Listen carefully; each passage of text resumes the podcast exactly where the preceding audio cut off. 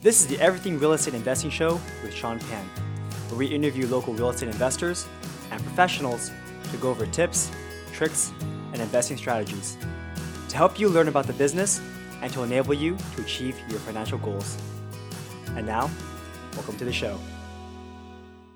Hey everyone, and welcome to another episode of the Everything Real Estate Investing Show with Sean Pan. Today we have Todd Sulzinger. Todd is a real estate investor in the Bay Area who focuses on purchasing mobile home parks. Todd was on the show back in episode 120, and in this episode, Todd will give us an update on the mobile home asset class and tell us what investors should do to pivot their strategies to adjust with the economic impacts due to the COVID 19 virus. If you're new to this podcast, subscribe to the show and leave a review. We release episodes every Wednesday and Sunday and release the show notes on our site, everythingrei.com slash podcast. By the way, if you need help financing your next real estate project, check out Conventus Lending. Conventus is the best hard money lender with amazing rates and incredible service. I've used them for years, and they've always been incredibly easy to work with. If you need a hard money loan, contact me at sean at everythingrei.com to get $1,000 off of your processing fee. And if you want to know the secrets of how investors in the Bay Area are making huge profits in one of the most expensive markets in the world, download the free Ultimate Bay Area Investing Handbook on our website, everythingrei.com. Enjoy! All right, Todd, thanks for coming back on the show today. For those of uh, our listeners who don't know you, you've been on the show back on episode number 120, where you talked about how to invest in mobile home parks. And again, for those who haven't heard you yet, go ahead and give us a quick refresher on what you do and tell us who you are. Sure. Yeah. Again, my name is Todd Sulzinger, and I manage a company called Blue Elm Investments. I spent most of my career working in corporate finance for technology companies here in Silicon Valley, as well as out in Sacramento, and a few years in the UK, and uh, started investing in single family homes back in 2013, and uh, slowly made the transition into building a syndication business focused on mobile home parks. So, yeah, give us an update on how things have been since the last time you're on our show. So from the last time I purchased a couple parks in Georgia, that was the first syndication I put together. So went out, spent a lot of time looking at a lot of different parks, a lot of different parts of the country, and ended up finding uh, this nice two park portfolio of 71 spaces over in this town called Milledgeville, Georgia, and raised money for investors. And we went uh, in together and purchased a park there. About a month after that, I bought another park in Tennessee. That's another turnaround park that I'm uh, in the process of finishing up the equity raise for that right now. So the parks in Georgia have been the ones that have been the most active since uh, since we closed on them last year. And it's just been a, stream of a lot of the investments that we plan to make from when we started doing some work of improvements like adding new signage, putting in new mailboxes, you know, replacing a lot of the stairs, just doing a lot of improvements to the park. And how's that whole process been for you? It's been good. It's been a learning experience for sure. I, again, I've been involved in real estate for a long time, but I'm relatively new to the mobile home park business. So, uh, learning about what it's like to manage those parks, to run them, to, you know, deal with the issues that go along with turning around parks has been an interesting learning experience. And then, of course, we got hit uh, along with everybody else with COVID 19 that affected our parks as well as a lot of other multifamily investments. Can we go into that a little bit more? Like, were you did, did they stop you from doing more work on them and were people not paying during that time really a lot of things did happen one of the first things that happened after the pandemic hit was the courts in Georgia stopped taking evictions. So it wasn't that they would, you know, they didn't make it illegal to evict people, but if any eviction cases were brought to the court, they wouldn't see them because they were you know, busy doing a lot of other things and also wanted to protect tenants. So we had some tenants that were affected by the pandemic through a job loss. And then we had another handful of tenants that saw this as an opportunity to say, hey, you know, if I don't pay my rent, these guys can't evict me. So the courts actually just opened last week in Georgia. So we've started that process. And so it's mixed. We had some tenants who were affected by job losses. We reached out to all of the tenants who weren't paying to see if they were. And if somebody said that they were affected by the pandemic, had lost their job, then we tried to work out an arrangement with them. So, you know, we contacted them. If they were in communication with us, then we tried to work out a payment plan, uh, you know, things like waiving late fees and trying to wait till they got back on their feet to catch up with the rents. Yeah, that's good. I know a lot of people, or I have heard that there are some people who are trying to take advantage of the situation. And like you said, they just don't want to pay rent. But I mean, at the end of the day, they're still going to get evicted and it's going to be a big blemish on their record. So if they can afford it. And in my case, I don't know if they have plans to move elsewhere. You know, the rents we're renting our mobile homes for between $350 a month to 600. So I mean, if somebody's in the middle of that, if somebody's paying four, 450 or $500 and wants to go elsewhere, there's some other mobile home parks in town that they might be able to go to, but they're going to go to them with an eviction on their record. So hopefully they'll, you know, now that we're getting serious and the courts are back open, hopefully know that it's the right time to catch up. And we also had issues where we were, you know, we knew that people were going to be getting additional unemployment or the stimulus checks, but in different states, those took a long time. So if somebody was out of work and living paycheck to paycheck, and even though they may have had the unemployment, the extra $600 coming to them, sometimes that took time. Same thing with the stimulus checks. If you had a bank account on file with the IRS, then it could be direct deposited. But if you had checks mailed to you in the past, those uh, were taking a lot longer time to get to people. So we knew that some people, even though they may have had that money coming, you know, when rent was due in April and May, they may have not have received those government assistance funds. Right. And I remember last time you were on the show, you basically target some mobile home parks that need a lot of improvements. Maybe they're run by, you know, mom and pop shops or mismanaged. And you know, your goal is to go in there to do the renovations, make it better, and then manage it properly. How's that whole process been? And is it as you expected? Yeah, I would say so. You know, I'm working with a professional property manager, so just doing things like not accepting cash for rent anymore. So how do you do that? Okay, it's only going to be check or money order. So some people then have to go down to Walmart and get a money order and make payments to us. And that was a couple month process to convert people over to that process. Also, you know, because it's a turnaround park, there was a lot of deferred maintenance in the park. So it's been, we've been seeing favorably to our residents as we've come in that they may have had a, a list of things that hadn't been worked on in a long time. And we have an on site maintenance guy that as soon as those requests come in, we're out there fixing the parks, fixing the homes up as soon as we can. We had some vacant lots in the park when we bought it. And since that time, we've actually brought in three refurbished used homes. And again, that's a positive for the park and the people that are living there that just slowly every month, there's just something that makes the park look a little bit nicer and shows that we're attentive and trying to make it a nicer place to live. Yeah. So basically, kind of going as planned, you're able to fill in the vacant lots and you're able to raise rents where appropriate. And the people who are potentially bad tenants are now kind of slowly drifting off as you improve the park as a whole. Exactly right, right. There's some people that and that, that happened to our occupancy took a dip soon after we bought it because there were tenants that again paid cash and because the seller wasn't always reporting his income. If somebody told him, hey, you know, I can't pay the rent or I'm 25, 50 bucks short, he'd let it slide because again, he wasn't reporting it all anyway. So when we came in and said, no, like your rent's due, and if you don't pay, you're going to pay a late fee, and then if you don't still don't pay that, then we're going to evict you. So that caused some tenants to because they just weren't used to following the rules. Right. And how has the mobile home park asset class been performing as a whole? Like I'm sure you're part of these small, you know, groups, maybe on Facebook or whatever, where you only focus on mobile home parks. What are your like colleagues saying? It's really been a mix. There are some parks that really, depending on market and how well the park is run, you know, in my case, because we bought the park late last year, we inherited a lot of the tenants that we didn't screen ourselves. So we had, you know, I would say probably a little bit more, a uh, higher percentage than a lot of other operators that I talk to in terms of delinquencies and non-payment. There's some other parks that I know of that are in you know better markets where the operators have been there a long time and had a more stable tenant base, and they've had better luck with collections. So yeah, it really does depend kind of on by park and by market and how long you've run it and the kind of what your tenant profile is like. So you haven't seen any like major trends. Like for example, I think like single family homes here, at least locally, has been okay, like stable multifamily properties also very stable, but it seems like you know the smaller commercial buildings where they have like restaurants and stuff. Obviously, they got hit really hard. Saying that mobile home parks have been again just kind of stable, nothing really a big deal. I guess on both ends, I was actually listening to interview the other day of a big Class A, B apartment operator in Dallas, and he was saying their collections have been really strong because they, at that level, all those people were just working from home and had decent jobs and weren't as affected as people at the lower end of the employment spectrum in terms of what kind of money people make. So we have been affected. And then again, I think it's kind of a combination of people, you know, struggling, kind of knowing that they had a little bit of an out, whether it was because the courts were closed or because everybody was in a situation of having their income affected, that some people, you know, didn't make it their highest priority to make their rent payment.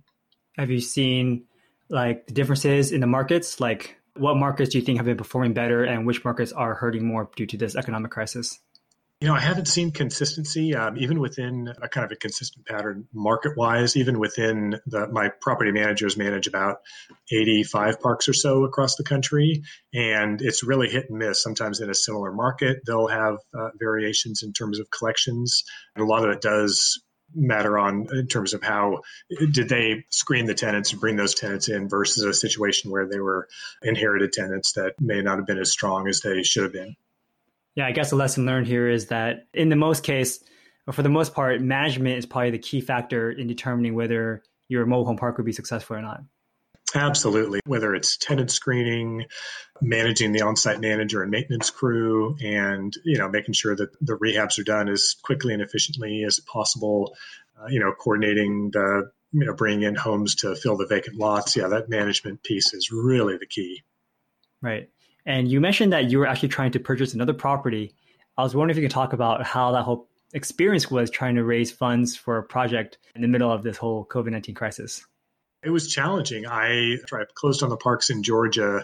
I purchased a park in Tennessee. I got it for a great deal. It was assigned to me and I had to close on it quickly. So I thought I'm just going to buy the park myself and then uh, go out and raise money afterwards to fill the vacant lots and rehab the existing trailers. And I didn't want to do it in about in October. Didn't want to do things during the holidays, so I thought I'd wait till after the holidays. And then 2020 started, got the business plan sorted out, got all my legal documents ready, and then I did my first webinar to pitch the deal to my investor group on March 12th. So, like right as we were going into the belly of the beast. So that was challenging just because, you know, the weeks and months after that, people were understandably distracted about for a lot of different reasons, everything going on in the world, watching their stock portfolio dry up. So it's been challenging. So it's been it's taken longer than I would have liked to kind of get the ball over the finish line.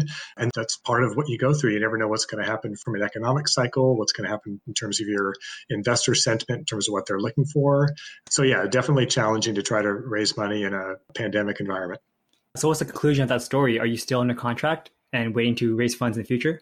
I actually bought the park myself. So I was essentially selling it into this LLC that's going to take it the rest of the way and fix up the trailers. And then the plan is to sell it in a few years. And that was kind of actually a, something that came from this, just in terms of trying to pivot during a challenging economic environment was we initially had a plan to fill the park up and sell it in five years. And just again, based on everything going on in the economy right now, we came up with a slightly different plan to get the park up to 50% occupancy and then sell it in three years. So that actually was looked at favorably from my investors' standpoint, where they like the idea of actually getting out sooner rather than waiting that full five years. So that was a good lesson, I think, from a business standpoint to learn and figure out a way to pivot when the environment's changing around you.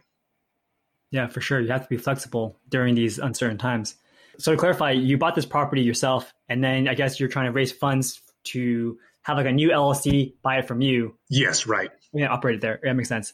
So how is it now? Like, do you still own it, or did you sell to LLC and have investors now with this? That's actually in process now. We're probably ninety five percent of the way there. So hopefully in the next week or two, we'll we'll all be done there. But kind of interesting to have those kind of conversations with investors to say, hey, you know, we've got this plan of five years that's going to increase the value over this time. How do you feel about that? Or this other plan where we can get out in three years, returns will be a little bit lower, but we can get out of it faster. And again, that was looked at really favorably across my investor group. And uh, yeah, right now we're in the final throes of just bringing in the last funds and, you know, really close to getting it over the finish line. And then we'll be able to start working on the homes as fast as we can. A town that I bought the park in, it's called Humboldt, Tennessee. And Tyson Foods is building a huge chicken processing plant there. It's going to bring a ton of good working class jobs into Humboldt. There's not that much affordable housing there. So where the plan is as soon as we can again raise all this money and start moving forward we're start fixing up the existing homes and start renting them as soon as we can.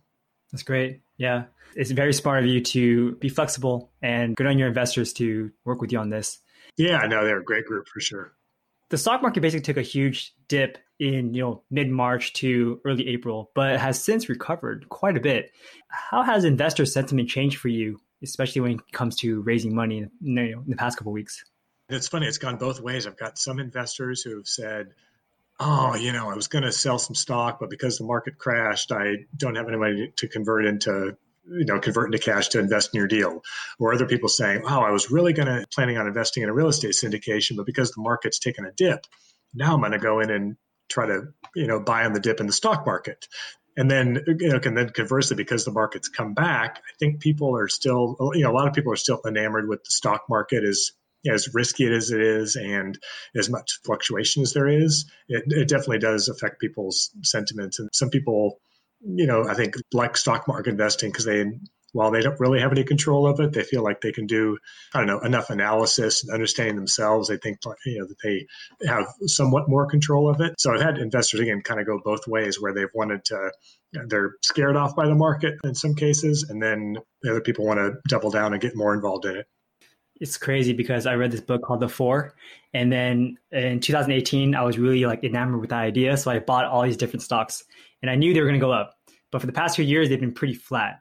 Now, of course, COVID happened, they went down, but now, oh my goodness, like Amazon is now twenty seven hundred dollars per share. Yeah, yeah, crazy.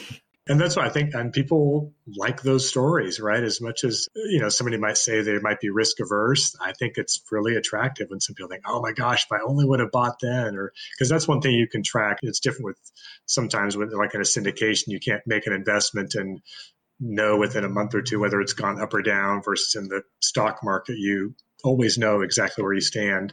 And some people like that. It sounds like it's been a very exciting time for you. What else have you been up to? Well, uh, just about uh, two months ago, I decided also to uh, start working with the property manager consulting company that helped me buy my parks in Georgia and Tennessee. And they're called CCI Investments, and they're based out of the Central Valley in California. So I hired them as consultants to help me through the negotiation and due diligence process. And their president came to me a couple months ago as we'd been talking off and on, and he said he you know would like my experience to help him with some of their clients. So I joined them to be able to help people who actually want to buy a park themselves, consult with them and help them through that process. So it's great for me because I can help my passive investors who you know want to come in at fifty thousand dollars a share to take a piece as an as a limited partner but if somebody, an individual or another syndication group or a family office wants to come in and buy a park themselves, then I can help people through that process as well. That's great. I mean, you're kind of doing that on this podcast right now. So go ahead and just tell us, like, what are you telling people who come to you and ask for some consultation to, like, asking you how they can buy a mobile home park? Well, that's one thing that's kind of been interesting on the limited partner side. Again, I think where you've got people that are thinking, oh, I've got $50,000. Do I keep it in the bank? Do I put it in the stock market? Do I invest in a real estate syndication? You know, that group of people has a kind of a different take on things than, than people who want to buy a park themselves. So I'm talking to a lot of people. It is really interesting out there. There's still a lot of people that want to buy mobile home parks. They believe in the asset class. They you know believe in the affordable housing play, and so there's been a lot of activity where people are again actively looking at. Again, sometimes it's individuals that are looking to buy a park that again may have you know, 300 to 500,000 they want to put down. They may have another couple hundred thousand to approve the park. So I've got, you know, people like that that are interested. And then also other syndicators or even small partnerships, people who want to buy parks. And they're looking for, you know, some of the same things that I was looking for when I was trying to put my first deals together. You know, is it a good market? Is there a strong employment base? Is there some upside in the, in the park, whether it was because of operational inefficiencies or rents have been kept too kept too low? Yeah, so those are the kind of things that the people that are calling me are looking for. How are you giving them that analysis for their market research?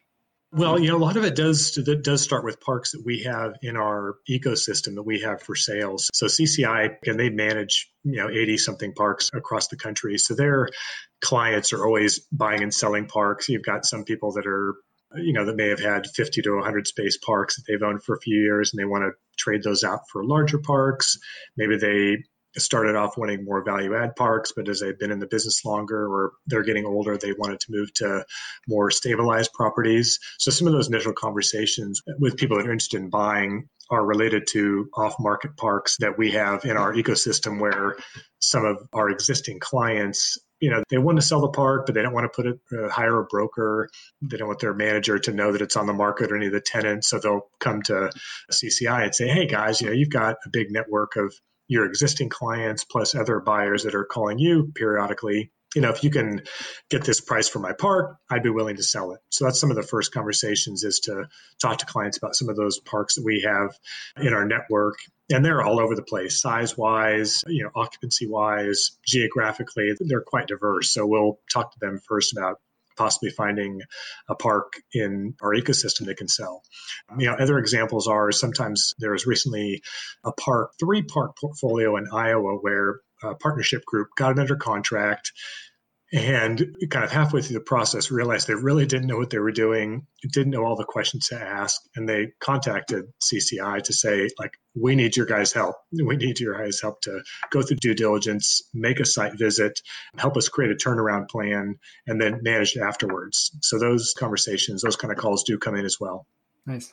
Yeah i mean it makes a lot of sense to be able to just sell things in your own inventory because that way you don't have to do all this other market research. Like this is kind of your property. You help these owners make it what it is, and you already have the research with you. And a lot of times these parks are not in large metros. They might be in secondary or tertiary markets that we know enough information about them because either we've been running them, so we know what the occupancy history is and what the tenant demand is. So we've done a lot of that research ahead of time where it's some of the work that I had to do for my first parks that I bought in this town in Georgia that wasn't huge. It's about 55, 60,000 people. But through my market research, I discovered everything about the you know, being the county seat for the town and having three universities in town and having a Lowe's and a Walmart. So, you know, I did that research to figure out that it was a market that was strong enough for me where I thought there'd be a strong continued tenant base. So for the parks that CCI has in their ecosystem, that work's already been done because most of the time they're managing them, they're running them, and they know what the story is in terms of what the economic drivers are in the town. Makes sense. And can you remind me again, why do people prefer to get into the mobile home park asset class versus something like commercial multifamily or, you know, even just like, you know, residentials, one or two single family homes? Well, you know, for a few reasons. One, it's recession resistant. Nothing's recession proof for sure. But at this lower end of the spectrum, where again people are paying between, you know, say 350 and $600 a month rent for a home, even if somebody's working, if you have two people working a minimum wage job, or you know one person's got a decent uh, blue collar job, they can typically afford rents uh, in this market. And it's also, you know, in our properties, you might find a you know nicer three bedroom mobile home for six hundred dollars, and a two bedroom apartment in that market might be 800 850 so for some people looking at again maybe they have a family or they want a little bit more space they want their own yard they be able to want to be able to pull up to their house directly that's more desirable than an apartment and then also the cap rates, the returns on the mobile home parks in general are between a percent and 2% higher than an equivalent apartment in a particular market. So from a return standpoint, that's attractive. And it's a lot of it's because they're often still run by mom and pops that are you know maybe a little less sophisticated from a sales standpoint as a larger or maybe even an equivalent size apartment owner might be and so that means there's sometimes you can get better pricing seller financing, as well as find opportunities to find efficiencies, oftentimes around increasing rents closer to market that again, an equivalent apartment operator may have been able to keep rents closer to market and usually don't find uh, possibilities for faster value adds. So now that we've actually gone through some economic turbulence, have you found your theory to be like accurate? Has it held up? Well, I think this was you know really unusual. I think in general, in terms of recession resistancy, uh, I believe it's going to hold true. This last few months has been kind of a, a heavier wallop than I would have expected. Uh, yes, I think long term that model will hold. I think as I've gone through this with the parks that I do run, just because it was so widespread, the fact that it happened so quickly, and the combination of that and you know the laws changing around evictions in certain jurisdictions was an unusual pattern i don't think will hold in a typical you know kind of slower downturn in the economy. Right. So if we take an example like mm, let's say the great recession of 2008 2009 you probably wouldn't see these giant bans on evictions right? And people probably won't lose their jobs as quickly. And because most of the jobs that got shut down were you know like probably service industry or you know maybe like office or blue collar jobs where you have to be close proximity to other people yeah, and that's a lot of. I know I could think of one couple, for example, that was both worked in restaurants, and those restaurants closed, so they just like instantly both people lost their jobs you know and i know there's some positions like you know some jobs like you know barbers or you know hairstylists right i mean that's one that you always think over time is like one of the most recession proof jobs there is like no matter what people are going to go get their hair cut like no matter what happens in the world. And you know this happened and that you know bulletproof job disappeared.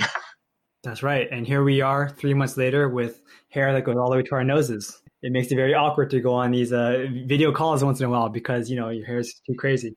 Exactly. Nice. And how are your clients finding you guys a lot of times it's just searching on we have a couple different websites. So if people are looking for you know mobile home park consultants acquiring mobile home parks cci's name uh, pops up. From my passive investing standpoint it's uh, you know it's being on podcasts showing up on webinars and just you know building my investor list. And what kind of webinars are you like sending out? Because i think right now because we don't have these meetup groups people are craving information what are some of the topics that people care about the most? Well, yeah, I'm mostly focusing on mobile home parks because that's still, you know, independent of what's happening right now in the economy. It's still a business that not everybody understands. People are curious to learn about. It's gotten, you know, more popular in the last three or four years, but for a lot of people, it, it's still something new and something that may have just heard about a little bit on the fringes. That it's, you know, that it has some challenges from an operational and management standpoint, but the returns are good. And you know, the more people start to hear a little bit about it, the more they want to hear. And that's kind of what I've been focusing on most of the time when I've been presenting on webinars over the last couple months. It is definitely a pretty unique niche. Like, what are some of the things that people don't know about mobile home parks that when you tell it to them, they're like, wow, I didn't know anything about this? Let me see. A lot of it is explaining about whether the park owns the home or the tenants own their own home. Because like when you drive by a mobile home park, you know, you just see a bunch of mobile homes on it, and you, really can't tell how it's being run. So that's one big question is because they're you know parks are either a home on a lot is either owned by the resident and they just pay for the lot rent, or it's owned by the park itself and they rent it out just like they would a single family home or an apartment. So that's one of the I think one of the biggest questions that I get in terms of people getting their head around like how does that business work and how does it make money? Yeah. Also, I think you know in my mind because I don't know the industry very well. When I hear mobile home park, I, I imagine like some homes on like some dirt road somewhere, and it looks kind of janky. But no, there are some pretty nice mobile home parks, and in fact, in Texas, we went to something called the Tiny Home Village. I don't know if you ever heard of this before, but they're putting these like 400 square foot homes on these lots? Yes, I've seen that. Yes, yes. Yeah. Oh, they look amazing. Like I, I would live there. It's like uh, living in a suite in a hotel for your whole life, and it's not that expensive either. Exactly. Yeah. And then they really run the gamut. Like my parks in Georgia, they are one of them is just on a couple acres in a neighborhood street. So you just see single family home, single family home, our mobile home park, single family home, single family home. And it's just you know kind of winds its way through a neighborhood whereas kind of you know where we live here in the bay area oftentimes they're kind of tucked away somewhere maybe behind a big sound wall and they're not as as visible as they are in a lot of other parts of the country hmm. and as an operator would you prefer that the homes are uh, how, how do you say it operator owned or tenant owned you know, my business model is really predicated on the park owned homes. So the tenants own their own home. Uh, you know, that model's great for certain operators and parks that works fantastic. And the benefits to that are there's lower maintenance and less turnover because people own their own homes. If the park owns the home, there's a you know spread between what you can charge for the lot rent if somebody owned the home versus if the park owns the home. So like in the case in Georgia, we bought these refurbished homes that we could rent for $600 a month. If the tenant owned the home and they just rented the lot, we'd charge maybe 175 to 200. So we're getting a $400 spread per month for this home that, you know, over a year period, that's another $4,800 income and that far exceeds the cost of maintenance or turnover for that home. So there's more management. You know, again, we have to have an on-site maintenance guy who deals with tenant calls. You know, there's going to be more turnover. You know, people are going to live in the houses less than if they actually owned it. But that differential between what we can charge for the home versus just the dirt makes up for that. What does it cost to buy a refurbished home and then uh, install it? So we bought, there's mobile home flippers out there, just like there's house flippers. There's companies out there that, you know, maybe get houses for free to take it off a lot. Maybe they pay a couple thousand dollars for it. They'll move it to their yard, rehab it, and then sell it to operators like me. So these three homes we bought were late 1990s models, so about you know a little over 20 years old. Three bedroom, two bath, about thousand square feet, and we got them for about twenty thousand dollars installed. Ah, so cheap. Yeah, I know. And they're pretty nice because they're not, you know, I wouldn't say they're not fancy, but you know, again, yeah, three bedroom, two bath, single wide mobile home that's, you know, new carpet, new appliances, you know, newish kitchen. And yeah, they're pretty nice. So, and then when you kind of look at it from a rent ratio standpoint, if we're able to charge $600 a month rent on a $20,000 home, that's a pretty good rent ratio when you compare that to single family homes or even C class apartments. Absolutely. And it makes me wonder, like, why can't I just do that and then crane it over my back, you know, crane it over my house, put it in my backyard and make an ADU? I guess if you could fit it, I mean, this like these are 16 feet wide by 80 feet long, so they're pretty decent size. I don't know how well that might might fit. Well, actually, it's a good question. I think in Oakland they were disallowing any ADUs that you could physically move, so they didn't want people putting in I'm not sure it was necessarily mobile homes, but they didn't want people putting in RVs or fifth wheel trailers and considering them ADUs. Yeah, I have seen some people do that on Airbnb and they make some good money, but then they get caught by the city and then it doesn't work out. Yeah. But that's a topic for a different time. Yeah, right. That's it. Right. I know some people ask me, "Oh, you know, do, why don't you put? You know, would you consider putting tiny homes on your lots?" And it's usually not economically feasible to do that. I know you mentioned the one in Dallas. That's it seems like it's a project that's working, but you know, to put a you know 900 to 1,000 square foot three bedroom home for a family for twenty thousand dollars versus a 400 square foot tiny home that might be seventy or eighty thousand dollars that is really meant for one person, maybe two. Yeah, the numbers usually don't make sense. Yeah, that makes sense. Yeah, I don't really know how they're doing it. Maybe it's because it's like a you know quote unquote bougie neighborhood to live in. Like it's a thing, right? It's not you're not not there because you have to go there. You're there because you want that experience. Yes, yeah, exactly. Mm, got it. And it'll be interesting to see how that how that trend continues. I think you know sometimes you'll see these TV shows, maybe it's a reality show or videos of people in these amazing spaces, beautiful homes, and I think I wonder how long that's going to last. Like, are they eventually after about a year or something going like I need a bigger space, right? I thought I was going to be able to live minimally, but 400 square feet is tight. Especially right now when you're stuck at home. And if you're with your spouse in a 400 square foot home all day, you're going to be like, I need to get out of here. Exactly. Right, right, right. I mean, yeah, there's some TV shows on Netflix that, you know, they're making these homes out of like container crates and they look nice. Yeah, I know some of them are really beautiful.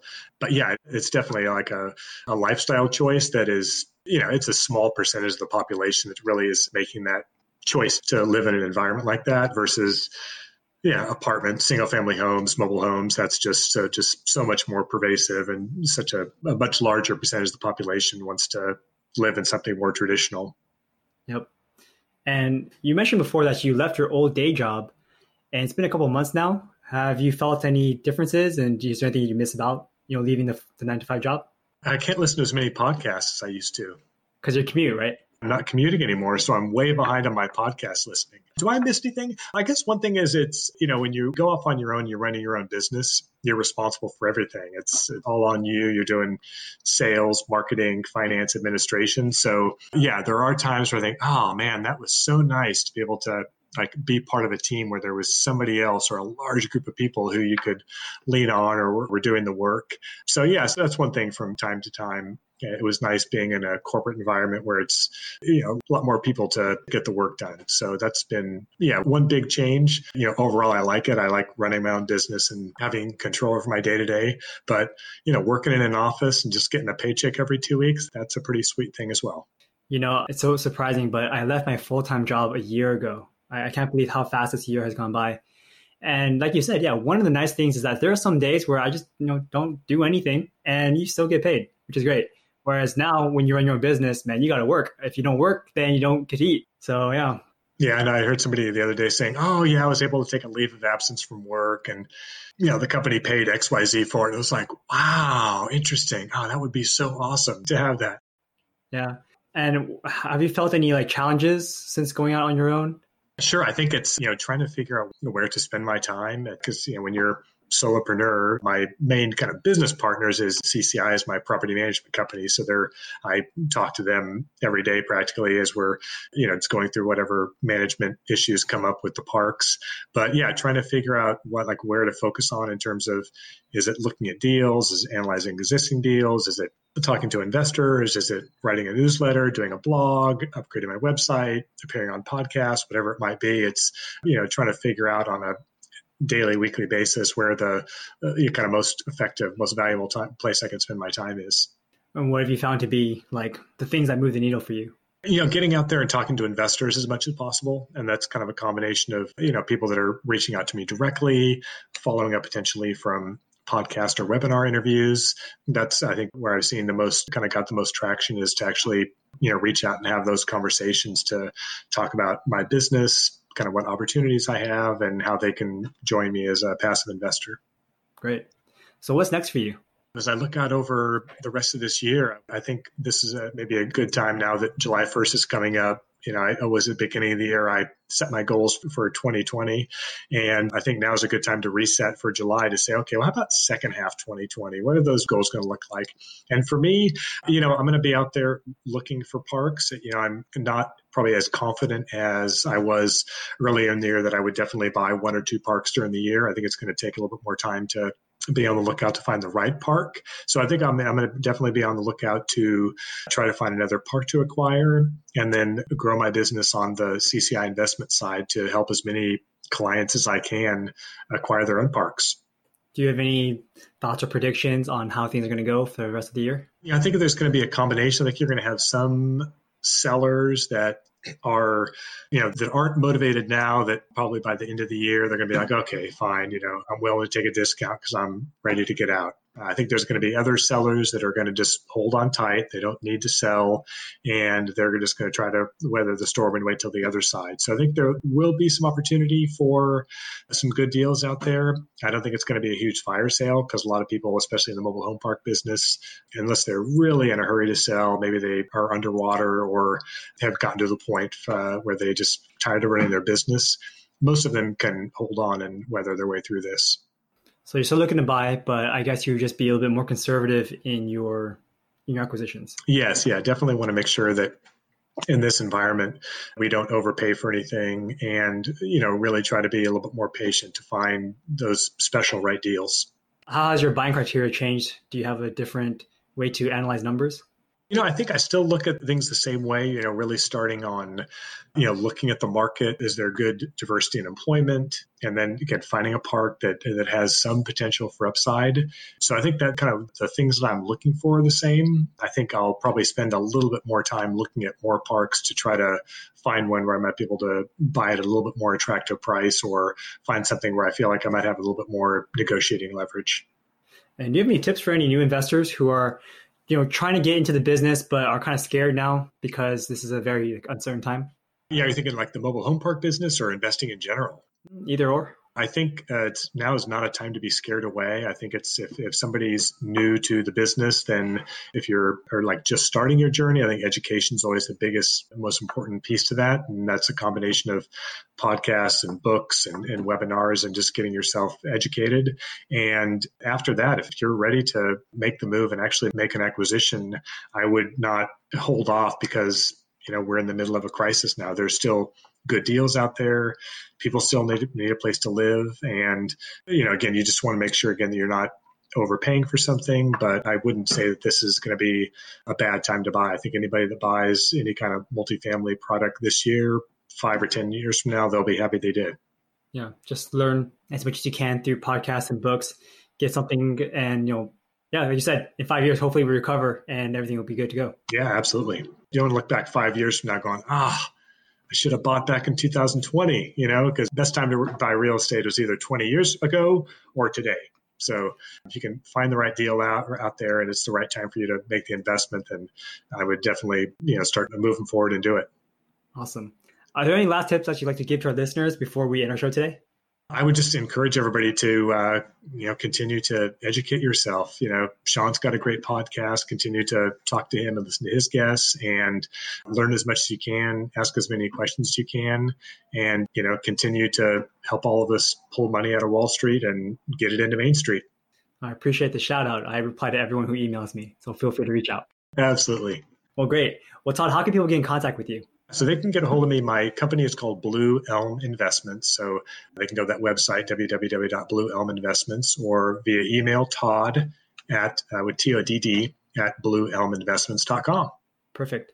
Well, Todd, thank you so much for being on the show again, and uh, looking forward to seeing you again, hopefully at our meetups once we start hosting again. I'm looking forward to that. I'm really happy to be on your show again, Sean. Thanks a lot. Thanks, Todd. Take care. I hope you enjoyed this episode. You can find the show notes and other episodes on our site, everythingrei.com slash podcast. If you live in the Bay Area, join our meetup group where we meet up twice a month in San Jose at meetup.com slash everythingrei. And if you thought this was a great episode, let me know what your key takeaway was and share it with a friend who's interested in real estate investing. Thanks and have a great day. This was another episode of the Everything Real Estate Investing Show with Sean Pan. If you enjoyed the show, leave us a five star rating. It will only take a second and it'll help a lot. You can contact me at sean at everythingrei.com. That's S E A N at everythingrei.com. Thanks and have a great day.